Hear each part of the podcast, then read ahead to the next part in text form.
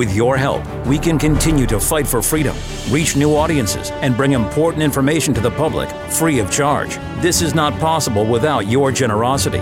Join our quest for the truth and our freedom and donate today.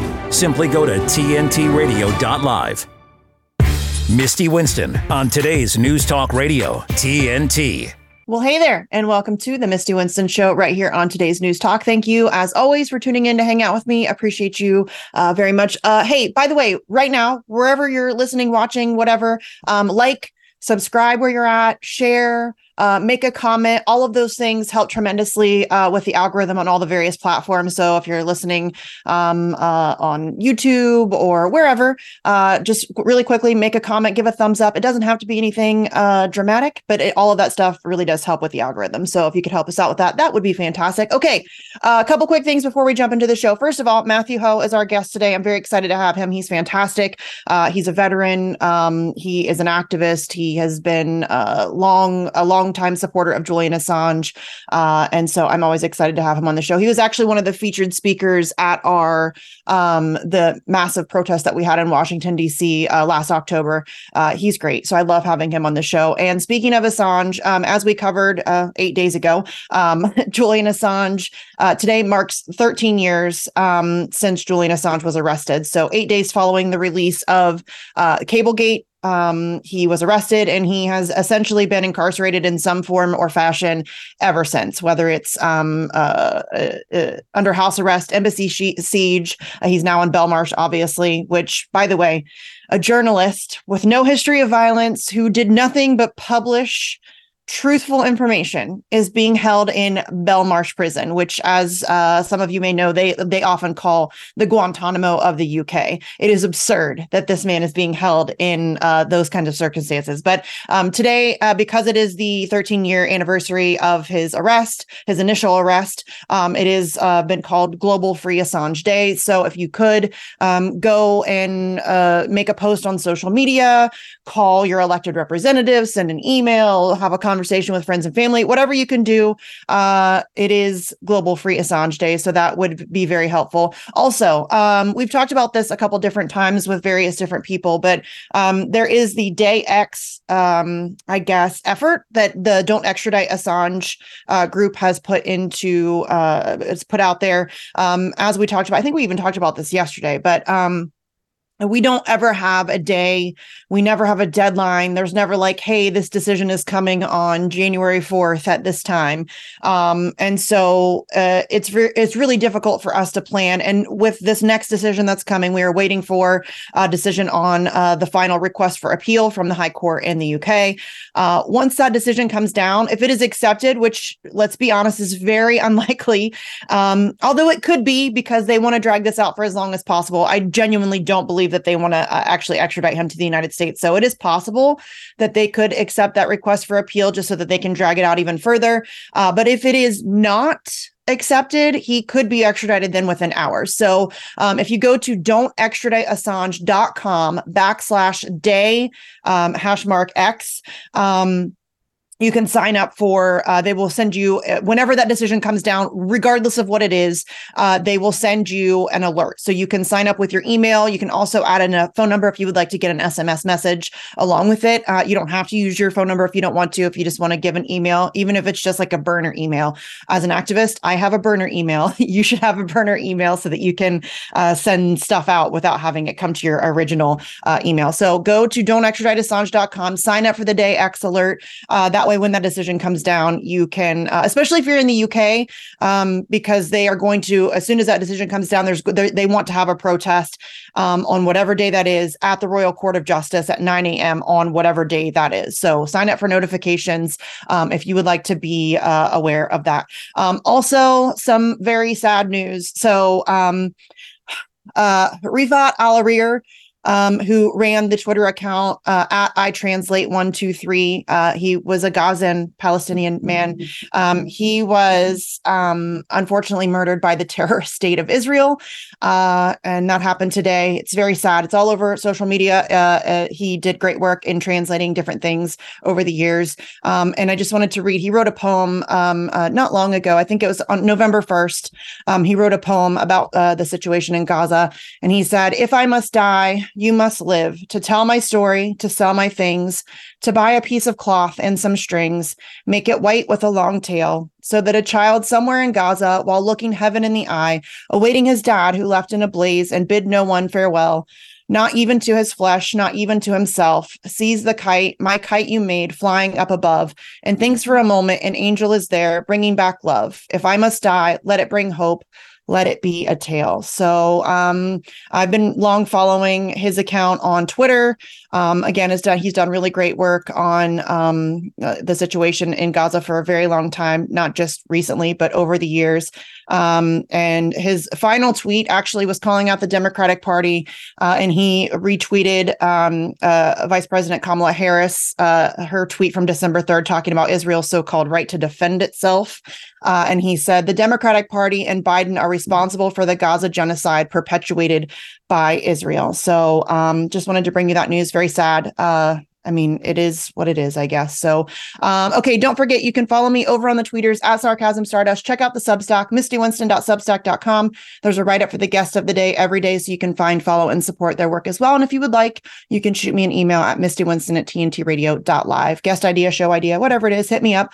Um, and also for a complete list of shows and our schedule offered at TNT Radio, uh, you can visit the website at tntradio.live. We serve up the latest live news and current affairs presented by a host of credible and expert commentators who can separate fact from fiction, truth from propaganda, or right here on TNT Radio.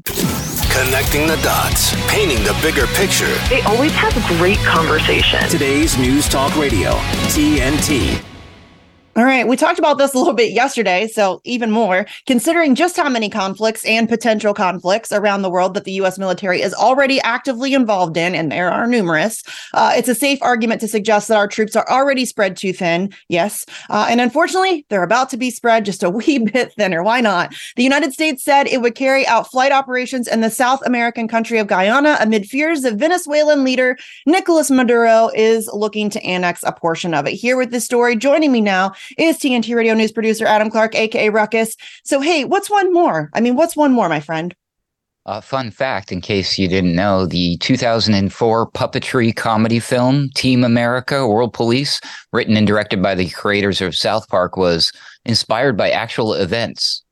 Okay, maybe that's not exactly true, but regardless, let's just assume that it is. I mean, not officially, anyways. But the news these days, Misty, could easily inspire more than just a handful of sequels. Am I right? Um, so, yeah, here's what's going on. Over the weekend, the Venezuelan government held a referendum to supposedly allow Venezuelans to decide the future of the oil and mineral rich Essequibo region of Guyana drawing pushback from leaders in Guyana. Can't imagine why.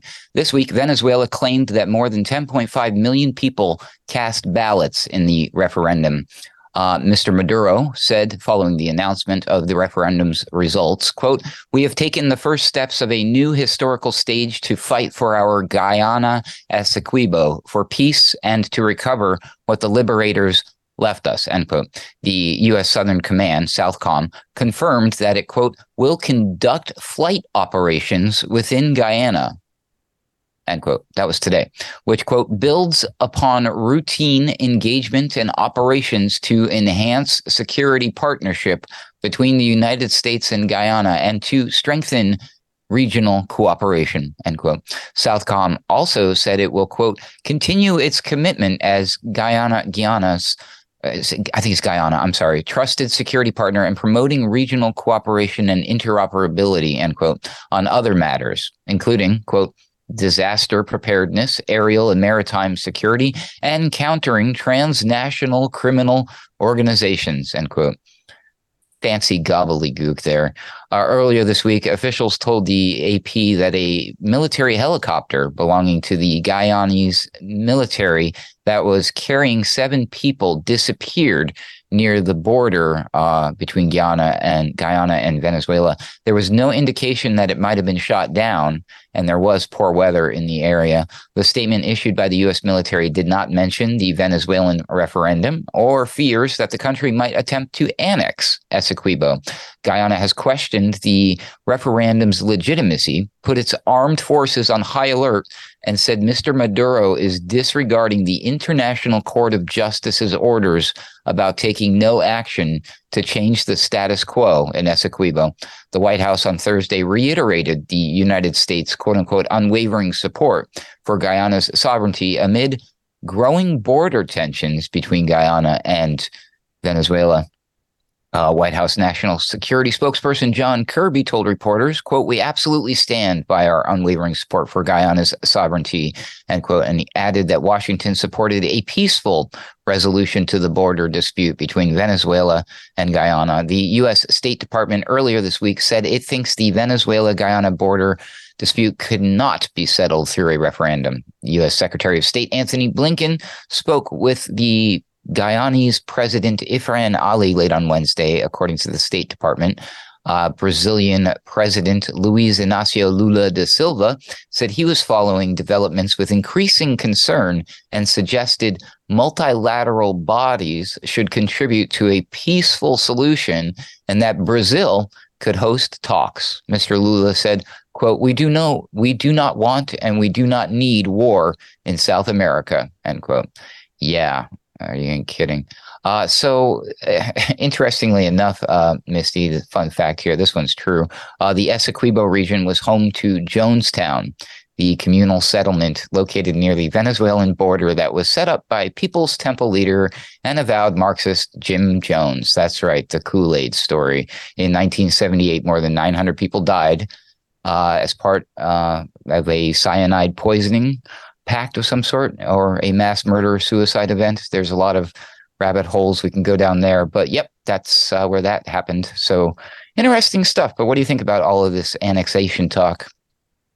Well, uh, the Jonestown thing is certainly interesting. I'm kind of a true crime nerd, and that is uh, a big one in the true crime community. Although it's kind of a weird, it's not like a typical true crime story. I mean, it's a cult situation, but I mean, it kind of gets lumped into those uh, those types of things. But listen, um, uh, I, first of all, I think it's interesting that the United States is uh, saying that they're doing they're, they're getting involved to ensure regional cooperation. I mean, they're just saying it out loud, right? But uh, I don't know if um, you know Guyana is under threat from Venezuela Venezuela. Um, uh, but what I do know is that uh, if you want to make the situation worse, let the United States get involved. We've seen that time and time again. And uh, we know that the United States has been attempting to start stuff with Venezuela for a very long time. We attempted a coup, uh, which Alexandria Ocasio Cortez very famously punted on and said that she deferred to caucus leadership uh, and refused to take a stand. Um, uh, Elon Musk very famously said, "We will coup whoever we want."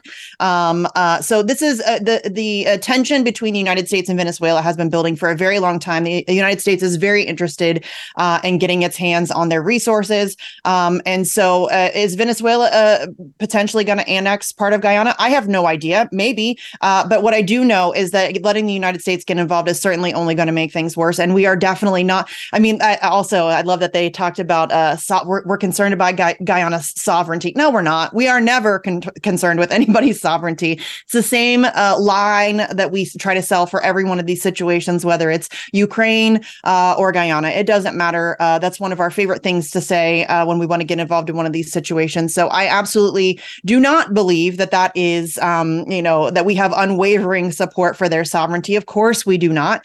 Um, we just want to get our grubby hands on whatever resources that we can in Venezuela, and I think that this is just one way that we are uh, uh, potentially getting ourselves involved in it. So um, I, I just, it's it's fascinating to me that any country at this point would ever want the United States anywhere near uh, their business. Um, it, it, has just never turned out great for anybody who's ever attempted that before. So, uh, but what do you think, Adam? I mean, surely this is, uh, it, it, as you said, or as we said at the top here, um, you know, uh, we're already stretched incredibly thin. We're poking at two different nuclear powers. There's this massive conflict uh, kicking off in the Middle East with various different countries, threat of a whole regional thing erupting. Uh, certainly, getting involved in one more thing can't. I mean, what could possibly go wrong, right? Right, all all well said, and and I'm absolutely certain, I'm quite confident, hopeful, anyways, crossing my fingers that uh, what oil giant ExxonMobil said back in 2015 about the sparsely populated region of Essequibo has nothing to do with that. Oh, yeah. and what did they say? Oh, they made a quote unquote significant oil discovery. And as hmm. we've been inferring, this region is also believed, uh huh, to be rich in minerals, other natural resources. So yeah, it's it's much more of the same. Um, as um, our friend uh, Gerald Celente says, when all else fails, they take you to war. Uh, yep. So they tried to do their shenanigans, the cuckoo cuckoo in uh, Venezuela, and if that doesn't work, well, it's time to just start something, right, Misty? Yeah, yeah, this is what we do. Again, this is it's not like this is new.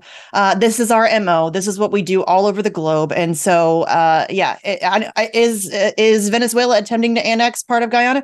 I have no idea. Maybe, possibly. Uh, but what I do know is if Guyana wants any hope whatsoever of um, maintaining their sovereignty, they should stay far, far away from the United States at all costs. Uh, and yeah, I'm sure that the uh, the fact that it is a very resource rich uh, region has absolutely absolutely nothing to do with our interest in getting involved there. Never. We would never do that. All right, Adam, thanks so, uh, so much for bringing us a story. We will talk to you again tomorrow, as always, and hang tight. We're going to be right back with Matthew Hoh right after this on TNT Radio. Jeremy now on TNT Radio. Being South African, I'm, I know the situation, and it's incredibly dire. Basically, our farmers, mostly white, have been under attack for years and years and years. And when I say attack, I mean that physically, don't I? Yes. Um, since the dawn of democracy in South Africa, since 1994, we had an average of uh, one farm attack every second day. Um, so it averages around uh, 175 to 190 farm attacks every year. And we had a farm murder on average every fifth day. Um, but over the last few months, both those numbers have picked up. Murders in other sectors of society are not accompanied by the same levels of brutality and torture as you will find in farm murders. Jeremy Nell on today's News Talk, TNT Radio. My baby's back from the West Coast. Hear those pictures that you asked for for your school project? First day of school, cute as a button. so long ago. Oh, here's Grandma Florence after that flood wiped out the whole neighborhood. Sometimes I just cannot believe all the storms we've gone through here. I can only hope that we'll be able to leave this house to you one day, baby. You're our legacy. Planning for these disasters will make sure we're safe, and is the best way to protect that legacy. Ah, those beans smell heavenly. Mm-hmm. Give Mom a little credit. You know what? We should make an emergency communication plan. That way we're ready this year. Oh, great idea. At my dorm, we have emergency kits for earthquakes and wildfires, but I'm sure there's something more local I can send you with the link. Okay. Smart. I'm coming to share with you guys. Protect your legacy. Plan for natural disasters today. Visit ready.gov forward slash plan. Today's News Talk Radio. Come on, let the man talk. We never censor our hosts. Good. Now, talk. Uncensored news. Today's News Talk Radio, TNT. All right, our guest tonight is Matthew Hoh. Matthew had nearly 12 years experience with the US military and the wars overseas as a former Marine captain and with the Department of Defense and State Department. He's an Iraq war veteran who actually resigned in protest from his post in Afghanistan with the State Department over the American escalation of that war. Um, he ran for Senate on the Green Party ticket in North Carolina in 2022 and serves as associate director at Eisenhower Media Network. Matthew, thanks so much for being here. Hey, thanks, Misty. It's good to see you. Yeah, it's good to have you on. It's been a while since we've had a chat. So I wanted to start off by talking. Uh, I uh, brought this up at the top of the show. Uh, today marks 13 years since Julian Assange was initially arrested after the release of Cablegate. You are a longtime supporter uh, of Julian Assange. You're a very vocal supporter. As I mentioned, you are actually one of our featured speakers at the October uh, event that we held last year. Um, so uh, I just wanted to get your take on where you think the Assange case stands right now. We're currently waiting for that decision from the High Court on the request for appeal. Um, uh, but it feels as if there's a lot of things shifting in terms of public perception with the Assange case. What do you think? Well, I, I think it's like, um, well, it gets to the whole point of WikiLeaks, right? This idea of, of, informing people, letting people know what's going on. So, you know, first time I ever spoke publicly about uh, Julian and about WikiLeaks was in the spring of 2010 after WikiLeaks had released a collateral murder video. And that video, if people are not familiar with it, shows the killing of 10 people, if I remember correctly, on the streets of Baghdad by an American uh, helicopter gunship, uh, including journalists and wounding children as well. And um, the pilots of that aircraft laughing about that, mocking them. Uh, I remember being on the air on MSNBC and being asked about this. And my thoughts were, my God, we've been occupying that country for seven years now what did you think we were doing over there? So I, I think uh, we're we're seeing this shift. I think with the public because the public has become more aware of what we are doing over there, and their natural skepticism, the suspicion, the uh, uh, intellectual critique of what the U.S. government says and does, and what the media, corporate legacy establishment media says and done, has been heightened annually, right? I mean, so just and now in the in the years since Julian was arrested and he went into uh, you know uh, uh, house arrest in in in the Ecuadorian embassy, and then of course then dragged off to to Belmarsh several years ago, and now we're in this point where being in this limbo. I think those of us who are familiar with Julian, concerned about him. Um, uh, it's a stressful period because we don't know what's going to happen next. And a lot of us, this is how I think, I shouldn't say for others, but my belief is that what the US government ultimately wants is for Julian to die in prison. That yes. they hope he, he, that the hope they hope his health fails. They hope that he he gives out and he, they hope that he dies by suicide. Things like that occur um, so that they don't have to bring him over the U.S. The American public does not need to learn further about him, and then they don't have to risk the possibility of losing in court which with this Supreme Court, I don't know what, you know, I'm not sure how realistic their fear is of that. But certainly I think that hope is, is, and, and of course, what better, what better way to punish somebody and set an example than what they've done to Julian. So what they've done to Julian these last 13 years for journalists who are out there, for publishers who are out there, you know, they're scared to death that not only will I face Julian's face, but I'll fate, fate, but I'll face it in the same way he is facing it without any recourse whatsoever for justice, without ever being able to, to face his accusers. Right. Uh, so there's that, the, the, the, insidiousness of all this uh, is, is really deep. Yes, it really is. And I absolutely agree with you. We actually just spoke about this yesterday. I genuinely do not think that they actually want to extradite him to the United States. I think that they recognize that so far they've been able to kind of do this uh, mostly behind closed doors without, with very little fanfare, with very little mainstream media coverage in the West. Um, and I think that they would really like to keep it that way. I think that they know that if he is brought to the United States, that then opens a can of worms, that opens, uh, it's going to be incredibly difficult for mainstream media, as much as they would like to try, to ignore the fact that a journalist journalist was extradited to the United States to face, uh, you know, uh, charges under the Espionage Act. They are that, it completely evaporates their ability to ignore this case, and I think that they don't want people talking about it, not just because they don't want people talking about the fact that a foreign journalist is being extradited to the United States under our laws for publishing the truth, but they also don't want those conversations being had about the truth. They don't want to. They don't want people to um, uh, start discussing the things that he has released, not just with the Iraq and Afghanistan war logs, the collateral murder video, as you mentioned, but other things uh, over the years that he has released, including things like Vault 7. Um, I think that they uh, recognize that an extradition would definitely open up those conversations.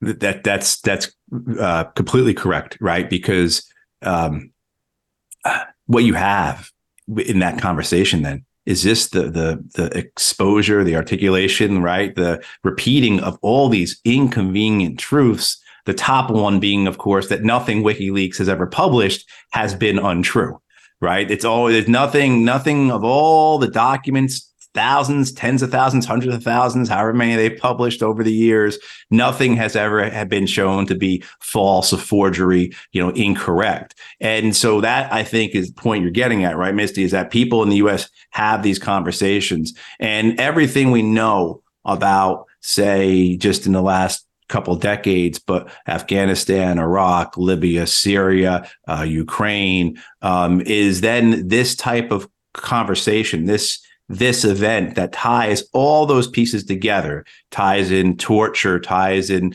uh, diplomatic coercion and pressure and bribery, right? Ties all these things together on our foreign policy, loops in the surveillance piece as well as, oh, yeah, that's right. The American government spying and everything we're doing is that what the United States government wants to have as the focal point, the focal piece of say 2024 is that what the biden reelection campaign wants to be talking about right in june and july of next year? So there's very uh, they, they have uh, motives that benefit the empire protect the empire right? I mean uh, keep the, the narrative in line uh, but then they also have more personal or institutional political concerns about this. That again goes back to to, to our, our concern that are they just going to try and make it so that he just dies in captivity and never brought here? Um, and but uh, yeah, I mean it, it, the the the notion that we are so I, I, visited Julian in 2014 in the embassy, and I remember thinking at that point, my God, he's been in here for what was that, like three years at that point? Um, mm-hmm. And you know, because it, it's small, people think like I did. It's the embassy next to Harrods. It's probably huge, and you pull up, and it's like this five or six story building. But then you realize he's on one one half of one floor, you know. Yeah. And so the idea of him being there for, at that point from 2014 for that long, it was just this is this is wrong. This is inhuman uh, you know, and uh, but then the idea that here we are now, uh, nine years after that, talking about it uh, is really something that really deeply uh, it, it really disturbs me.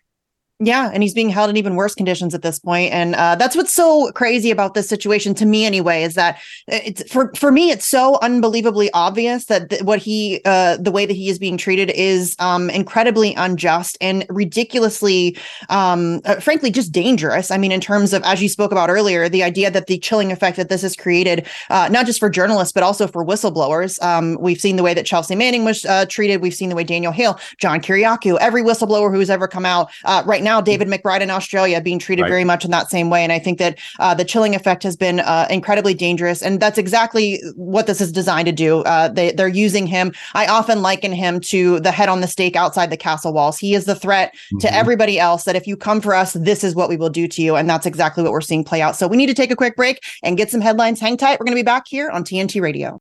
Check this out. News Talk Radio. TNT Radio News. For TNT Radio News, this is James O'Neill. House Republicans introduced a resolution to formally authorize their impeachment inquiry into President Biden on Thursday. Top defense firm General Dynamics, a major contractor for the U.S. military, is planning to open a new weapons factory in western Ukraine. The High Court in London has thrown out objections to government plans to use two disused RAF bases to house single male illegal immigrants seeking asylum. Are you enjoying listening to TNT Radio? Do you think we're doing a good job? Then please let us know. Why not leave us a like or a positive review or comment on Facebook, Gab, or Gettr? Help us get the word out as we cover the biggest topics of our time on today's News Talk, TNT Radio. All right, we're here joined by Matthew Hoh. Uh, we were just talking a little bit about the Assange case. I do want to shift gears though um, and talk to you a little bit as you're a veteran. So obviously um, you have some experience here. But um, as we talked about at the top of the show, the United States uh, and its military is spreading itself entirely too thin. Uh, and not only that, I think we are engaged in uh, various ridiculous uh, conflicts that we really have no business being in. Obviously, I think that we're, you know, we've got the situation in Ukraine with Russia. We have Taiwan on the back burner. Now we have Israel Israel uh, committing a genocide in Palestine, uh, which uh, threatens a, a, regional conflict there. Um, and then, as uh, Adam, our news producer, brought the story earlier, we now um, uh, are attempting to get involved in Guyana with Venezuela. Um, mm-hmm. And I think it is insane. We have so many high level um, American officials, everybody from Joe Biden himself to people like Janet Yellen, who's uh, you know assuring everybody that sure we can totally afford all these conflicts. but to me, I feel like this is it's it's insanity, Matthew. It is insanity. But what what do you think about all this? I mean, you're a veteran you obviously have some behind the scenes uh, uh, information and knowledge, uh, but what do you think?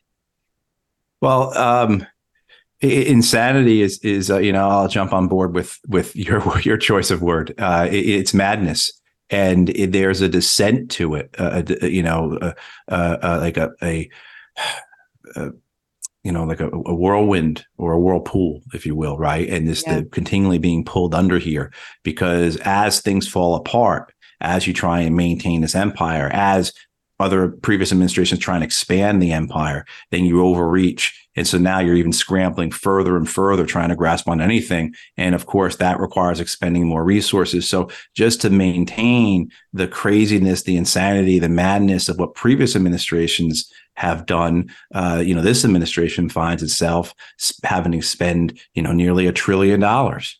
And of course, that type of, of, of uh, spending is just and it becomes almost exponential. And if you do, you look at the defense budget, you go back to 2001. Uh, you'll see that defense spending was about 300, if I remember correct, about 320 billion dollars. And now in 2023, so 22 years later or so, you're looking at a defense budget that's about $885 billion, um, with, of course, more being tacked on for war, such as the $106 billion supplemental uh, uh, assistance for the wars in Israel, Ukraine, um, the hope for war, the war that they want in Taiwan, and then of course the the the you know what's occurring on on the border, which in my opinion is a crime against humanity. Um, you know that cruelty, that depravity on our side is is something. Yeah. But uh, you know, and then what does that buy you though? So I mean, what does what does that get you? We spend we've spent all this money. We know it's just, these numbers are a couple years old now, but uh, Brown University's cost of war project calculated that since 2001, uh, from 20 from 2001 through 2021, uh, we had spent 16 trillion dollars on the Pentagon. Half of that going directly to uh, the costs of the war in Iraq and, and Afghanistan. You know, I mean, like, so all the opportunity costs, but then just how counterproductive is all, and and not to mention, of course, the morality of this, the just the the absolute horror show, what what what this did to tens of millions of people, what it's still doing to tens of millions of people, you know, in, in you know overseas. But then what what it, what did it accomplish? What did it get? you know and you've seen just the, a destabilized world if we were spending almost 900 billion dollars a year on our military and things were quiet maybe you could say, well, I don't really like it, but it is getting results. But it's it's the complete opposite. This this militarized foreign policy has has uh, made things much much worse. It, it's exasperated tensions. At times, it has actually provoked those tensions. There have been invasions, occupations, coups done directly by the United States, and then invasions, occupation, coups done indirectly by the U.S. And you look at this world and you say, my God, we are closer now to nuclear nuclear war. I mean, the possibility, a pathway that you could see to a nuclear war, global nuclear war through either Palestine and Israel or Ukraine and Russia is, is not a, a figment. It, it's, it's not something that we could jest or, or, mock or make fun of. It's something that's very possible. So you look at all this and you say, you know, what, it just, it's insanity. There's no other word for it because how can you, ha- how can you spend that much money, hollow out your own economy while doing that. And, and of course, immiserating tens of millions of Americans, confining them to poverty and living paycheck to paycheck, doing nothing about the climate, et cetera, et cetera. But then as well for the results, for the results, you know, for this is what we got. I mean, so there is no other word, Misty, to use than insanity.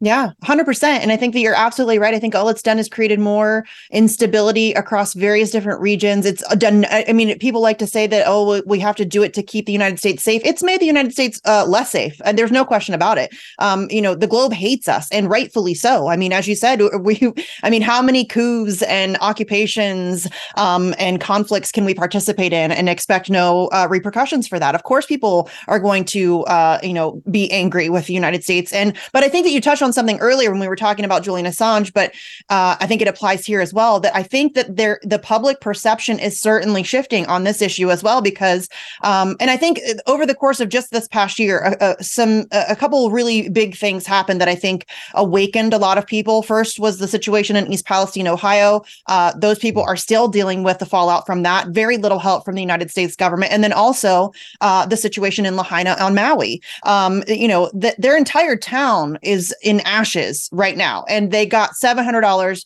per household, not even per person, Matthew, per household. Meanwhile, we are sending billions of dollars to one of the most corrupt countries in Europe. Um, we are sending, and now we're, and we have been sending billions of dollars to Iraq for, or I'm sorry, to um, Israel for years and years and years. And now we are uh, sending them even, uh, uh, even more money, weapons, all of that stuff. We have Taiwan on the back burner. Uh, now we're the situation with Venezuela. And it, I think people are starting to recognize the game that's being played. Um, and I think that that uh, moving as we talked about earlier with the Assange situation, moving into an election year, um, I think that generally speaking, foreign policy is not a huge issue. Um, but I think that I, people are starting to make the connections between foreign policy and domestic policy and recognizing that the money that is being spent in faraway countries to blow people up for profit is money that cannot be spent here on things like homelessness and education and feeding the poor and all of that stuff. Uh, do you think that there's a shift happening? Because I feel like there is, but I also don't know if that's just me desperately wishing to see that. You know what I mean? Right, right, exactly. I get the same way too. Like, please, you know, uh, Yeah. um, yeah, I, I think I think that is the case, though. I, I, I think that you are seeing much more frustration with the government as a whole. But I think when you drill down to that and talk to people about it, it's because they have seen these wars for decades that they know didn't keep us safe, that they believe we're not worth fighting, that they that they understand as being based upon lies, right? I mean, and then of course they make the connections, as you were saying, with we spend all that money there, but then we can't spend any money here. So whether it's uh, disasters like East Palestine or or, or Lahaina or Maui, um, or, or you know the, these these one time things that my God, we're not properly helping these people out. We still haven't you know fixed this. I mean, how long did you know? I mean, how long is it going to take? And then they see at the same time though the the how quick uh, uh, ten, tens of billions of dollars will be sent overseas to a war that half of them don't agree with. So uh, I think there is there, there are people make that connection. They understand things better. I think it's a it's a great testament to where alternative media can take us to, right? And I use the term because I'm not sure what else to call it, but digital, independent, you know, what have you. Um, it, because as we're seeing now, particularly with say younger generation in the U.S. and their attitude towards Israel and the Palestinians, you know, that is informed by their access to information for for for being able to develop a context of what they're listening to, of what they're right. I mean, I think that ability to tell the story in reverse, or not to reverse, but but to to to, to give a new starting line, right? A new start date. Um, I, I think that has done a lot for people understanding um, whether it's, say, the war in, uh, against the war on the Palestinians, whether it's it's everything that predated Russia's invasion of Ukraine. So that type of NATO encroachment. And it's as well, too, then the wow, people know that folks in Maui only got $700 from FEMA, you know, and it's one of the most expensive places to live. How does this match up? Right. So I, I think connecting all those, uh, uh, connecting all these various, um, events, uh, all this information, you know, really causes people's, uh, you know, s- synapses to put it all together. And uh, yeah, so I think we are entering a better. Uh, uh, I would like to think it's one of the things that gives me hope is that Yes. we have with with a better informed uh, a population that has context, that knows background, that can research. That we maybe have a, cho- a chance at having a better future than you I'm a Gen X guy, so than what my gen my, my generation has done. Yeah, no, I absolutely agree with that. I think that people, um, and I, I say this all the time. I, I, I always ask people, how many times does your government get to lie to you before your sense of skepticism kicks in? And I think people's sense of skepticism is kicking in now, and that's really good to see. I think that it's long overdue, but I'll, I mean, listen, I'll take it. Um, but I think that the uh, trust that people have in governmental institutions, in media institution, mainstream media institutions, I think is at an all-time low. And I think that that is because uh, people really are starting to recognize what's happening and the the reality of the situation that we're in. So let's take another quick break. We're going to be right back here on TNT Radio. With his expert analysis and opinion, this is TNT Radio's Timothy Shea. This is so obviously a PR driven false narrative psyop, it's hard to believe anyone could buy it, much less get excited by it. But I guess they're right, you can fool some of the people all of the time. I'm talking, of course, about the latest love of the decade, Taylor Tay Tay Swift, who was elevated to stardom by singing whiny songs about all her failed relationships and Kansas City Chiefs tight end and Pfizer vaccine shill, Travis Kelce. This isn't a romance. This is the Hollywood music industry and the NFL combining to push Joe Biden across the finish line next November. And along the way, Tay Tay's gonna get the job done by pushing abortion. Her traditional audience was preteen girls, and she's trying to get that a little older demographic, the voting age demographic. Will it work? time will tell. I just hope that people wake up before it's too late. From MAGAInstitute.com, this is Timothy Shea for TNT Radio. Hi, I'm Abel. I often forget to mention that he's an amputee because Abel will try any activity he can. My arm helps me with basically everything. He doesn't see what he can't do, he sees what he can do. Yeah, this is helping. The War Amps has just given him the ability to do all the activities every kid can do. When you donate to the War Amps, you help kids like me. Thank you. Cutting through the clutter. This is the Misty Winston Show on today's News Talk Radio, TNT. All right, we're here joined by Matthew Hoh. Uh, and I wanted to ask you too. Obviously, you've been spending a lot of time, as most of us have been, uh, in covering, talking about, uh, and paying attention to the situation in Israel Palestine. And I think something that you said uh, just before the break there about, um, I think, and I've been saying this uh, repeatedly on the show because I think it is accurate. I think that uh, we now prior to uh, the past maybe 10 years or so, I think Israel had a really good lockdown on the narrative, on narrative management. Mm-hmm. Essentially, yep. they have full control over Western media. They would tell them what to say and what to print. They would do it. Uh, and it was really difficult for anybody to get any other kind of information or context, as you spoke about uh, with the situation in Russia, the NATO expansion, and all of that. Nobody really had any uh, context, context there. And I think that the same applies with Israel Palestine. And I think that what's so interesting about what's happening right now is I think that with the in, invention of social media and alternative media, we now have people who are on the ground in Gaza who are able to report on things as they're happening in real time. And I think that that has genuinely opened a lot of people's eyes who maybe bought into the Israel storyline prior to this situation. Um, but now I think a lot of people are recognizing that this didn't start on October 7th. Uh, mm-hmm. This has been going on for decades. And I think that um, uh, it, I think I genuinely believe that Israel has completely lost control over the narrative. And I think that that's why we're seeing seeing the millions of people in the street in support of Palestine. What do you think?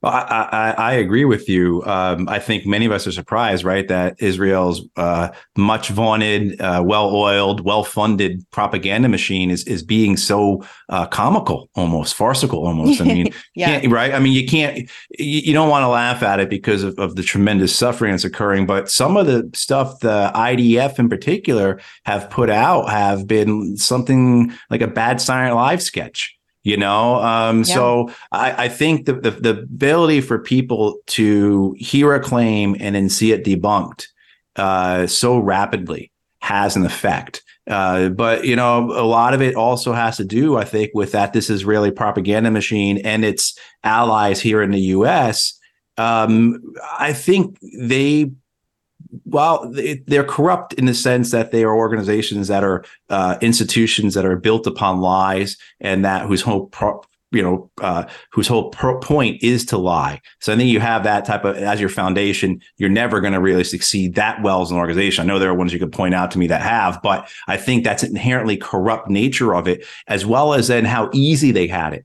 how for years it was just three TV networks uh, and then three cable news networks came on. And then over the years, though, the, the newspaper market has dramatically shrank. So you really only need to just have your hooks, you have your, you know, hands on, have control over, you know, or influence in whatever over a handful of newspapers now and, and, a, and a couple of the wire services. And they got lazy, I think, and uh, not understanding how well this type of media could be utilized from those who are using using it to report all the way you know across the world to those who are consuming it.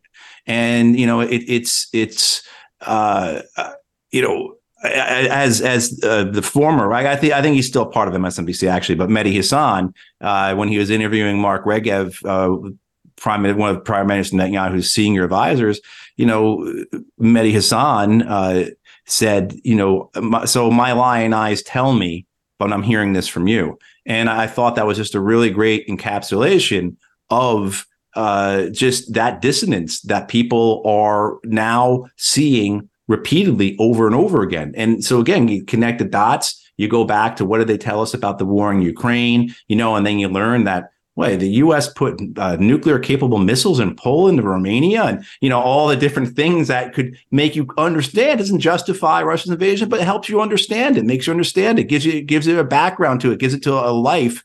It's not 2D anymore. So I, I think you know, and then of course everything we know about Iraq and Afghanistan, Syria, Yemen, Libya, you know, stretch back to Vietnam, go back uh, further, the Korean War. You know, I I was someone who always thought the Korean War was just a plain, clear example of one country invading another. That there is, it started on June 25th, 1950, and nothing happened before that. And boy, was I wrong.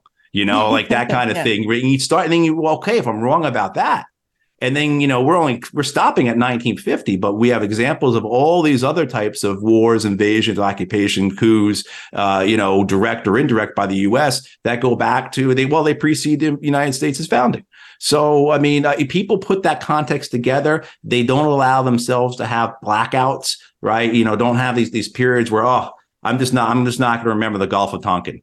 You know, uh, right. you know, like that a lie that blatant that led to such disaster. I'm just going to make pretend it didn't happen. You know, so I mean, I, I think the social media, the digital media, the independent media, as well as access to other media out there, was particularly say Al Jazeera, uh, you know, people are like, okay, wait, hang on. I was told that Al Jazeera was just a, you know, was at best a front for a bunch of rich, rich sheikhs in Qatar. And then you're watching this and you're saying, my God, this is some of the best journalism I've ever seen.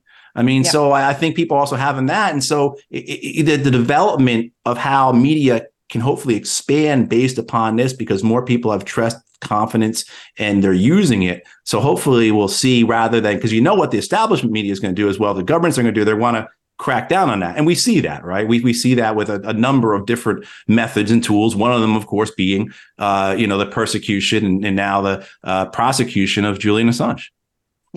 100% yes. Uh, i mean that is exactly uh, as we spoke about i mean it's kind of a full circle uh, moment right there but yes that is exactly why they want to silence people like julian assange. That's why they're using him um, as that uh, warning shot to all other journalists. And that's listen that's why israel is very clearly targeting journalists. I don't think that there's any question right. about it. They've now killed over 70 i'm not sure the exact number it was 74 but it seems as if they're killing off at least one or two a day. Uh, so that number could have increased and likely has increased since then. I know that the um, uh, at least one journalist was kidnapped um, uh, I think just today. So um, I think that uh, th- there's no question that Israel is very deliberately targeting journalists because they don't want that kind of information getting out. Um, and, I mean, speaking about the lies of Israel and the way that they listen, it's not just since October 7th, but if you just look at since October 7th, it's literally dozens of lies that they have been very clearly caught in uh, that have been debunked. And as you said, the debunking is li- it's happening in real time. Israel uh, publishes something on their social media, and within an hour, uh, somebody has debunked that and they have to take they have to take it down in shame. Uh, and so i think that that has been a really significant factor here. And i think that um, uh, you know the as as we speak about context I, you know everybody all of the zionists that get try to get into arguments with me which frankly i'm done arguing with zionists. Uh, genocide's not up for debate. I'm not willing to debate that. It's just not. Um, but you know oh but what about october 7th okay what about october 6th what about october 5th what about october 4th what about the decades of brutalization the palestinian people have been facing um, and that's a conversation that they don't want to have because they don't have good answers for it. But I feel as if, um, uh, as you said, there's just been this long line of lies, uh, not just from Israel, but from the United States government. You mentioned the Gulf of Tonkin, weapons of mass destruction, the Syrian gas attacks. I mean, it's just one right after the other. And I, that's as we spoke about earlier. I think that that is uh, the uh, the lack of trust in governmental and media institutions is very justified. And I think that a lot of people are now rethinking everything that they've been told, um, which is a heavy task. But um, I, I really do think that that uh, it, for me, as you said earlier, for me that also gives me hope. Right, it, it does, it does, and then the, the other connections people make just to to to uh, you know, in terms of the conversation we're having a little bit before about, say, East Palestine and and you know and Maui, you know, people say, well, we have money to give to Israel, we have money to give to Ukraine, we have, you know, uh, uh, on and on, but we don't have money for here. And those connections are made. You know, they'll, yeah. they'll, they'll, see that they'll, they'll see that the Wall Street Journal reports that uh, the U.S. has sent 15,000 bombs and 57,000 artillery shells, uh, 2,000 Hellfire missiles to Israel in the last two months. Those numbers are probably actually larger than that because who knows when those numbers are actually put out, right? But people will then say, you know, and they're doing this daily, flying C 17s from Dover or wherever they're going from you know, across the world and getting this done. And yeah, we still you know we're still you know trying to to find out what our next steps are let alone even rebuilding at this point. We've had no help from the federal government or very little help and our state authorities aren't much better and they tell us the reason why is because they don't have enough money they don't have the resources. But so they can look and see what the government actually is capable of when it wants to be yeah. and how it treats and you know i mean so uh the opportunity cost to this you know, is something that people I think are really identifying. And as you were saying, Misty, they put it all together. You tie it all together, you know, and um, just as uh, uh, you know, the the government will continue to go after journalists, We'll continue to go after media organizations, We'll continue to go after whistleblowers. You know, and I think the fact that the United States government is, is so okay, well, they're okay with everything Israel is doing, but why they are, you know, haven't even mentioned about the journalists. You know, I don't think the State Department has said anything about the journalists, maybe except for some type of really, you know, uh, uh, uh, just flaccid boilerplate, we regret the loss of life kind of thing. Journalists should be protected. But those numbers are astounding. And so, of course, you can say, yes, you know, it's dangerous what they're doing. They're they're going, they're they're going, a bomb goes off, the journalists run to it, you're going to lose some. Okay, I give you some of that. But the reality is, is that the numbers we're seeing killed, the way they're being killed, is that they are being deliberately targeted and you know some of it to punish them for what they're doing some of it to try and knock that type of media off the air just try and cut back on the amount of information coming out from gaza. And in others as we were talking about with julian to serve as a warning. This is what yeah. will happen to you. And the American government has already allowed nations like this, including Israel, when they when they murdered Shireen Abu Akleh, uh, you know, in the middle of a street, uh, and cold blood, daylight, uh, the Israeli army killed her. The American citizen and the American government has done nothing, just like the American government has done nothing about Jamal Khashoggi's, you know, murder, right? I mean, so journalists see that, and so even if you're an American citizen as a journalist, you know, the idea then is that you had no protection, no protection, and of course the precedent they're setting with with Julian in terms of the detention, and you know, and you could see that because you could see the Wall Street Journal reporter Evan Gershkovich who's being held in Russia. And so, yep. what leg does anyone from the U.S. have to stand on to to to to try and aid Gershkovich or try to defend him? Uh, I mean, so I, I, think this is all purposeful. The way this ripples out, the way it lets other countries get away with things, you know, and and then also too, then you start to look at the use of technology that's being developed to censor. Uh, you know, whether yes. it's the various right, the various rating systems that are out there, uh, the way that algorithms can be uh, and have been uh, redone to make sure people watch certain shows, make sure people hear certain podcasts. You know, I think many of us probably saw that happen in real time when YouTube started doing that a number of years ago. And all of a sudden, rather than being, uh, you know, recommended, uh, you know, Lee Camp as the next thing to watch on YouTube, I'm being recommended Rachel Maddow. Right. right. I mean, so I mean, right? I mean, so I think that technology piece, you put all it all in the technology, the surveillance, uh, the brutality, the detention, and you have a very, um, a very dystopian uh, outlook for journalism. But that is juxtaposed against what we were saying about the hope of it, because this is why they are cracking down because they see the danger of it, right? So it is. I, I have hope uh, as much as I am disheartened and heartbroken and so angry at what we've I've never witnessed anything like this in my life. Most of us, I, I most of us are saying that as well. And so all yeah. that anger and grief, at least there is this idea that okay, but hang on. Look how the younger folks, look how the younger generations are talking about this. Look at the way information has been dispersed. There are there are things that are going to come out of this that maybe give us hope for the future, even though we're going to uh, the idea of of this type of atrocity, this ethnic cleansing, this genocide, to witness it is you know, is is awful. Yeah, it's overwhelming, actually. I mean, it is. Uh, I've already told my husband that this weekend I'm completely disconnecting from the internet. It's, oh, I mean, to mm-hmm. see, and I can't imagine living it. I mean, I'm just some chick in oh, Ohio yeah, yeah, who's exactly. witnessing it play out. You know what I mean? I can't imagine. Right. I can't even begin to fathom what Palestinians are going through. But I think that what you just said is absolutely correct. I think that the reason why we're seeing such an unbelievable crackdown on information and the censorship just is out of control um, is because they are desperate and they recognize that people are starting to look outside of establishment narratives. And in fact, Julian Assange Assange, there's a quote from him where he says, uh, quote, censorship is always cause for celebration. It is always an opportunity because it, it reveals fear of reform. It means that the power position is so weak that they've got to care what people think, end quote. And I think he's absolutely right. I think that that's why we're seeing them uh, so frantically trying to control the narrative. Um, and they're losing that battle, in my opinion. Now, listen, do I think that that's going to be enough uh, to save Palestine? I don't know. I sure hope so. Uh, but it doesn't look good if we're just being realistic. Um, but I do think that there, at this point, there's no going back, right? There's no, uh, there's no going back to the way things were before. I think that the situation has, we're now pa- past the point of no return.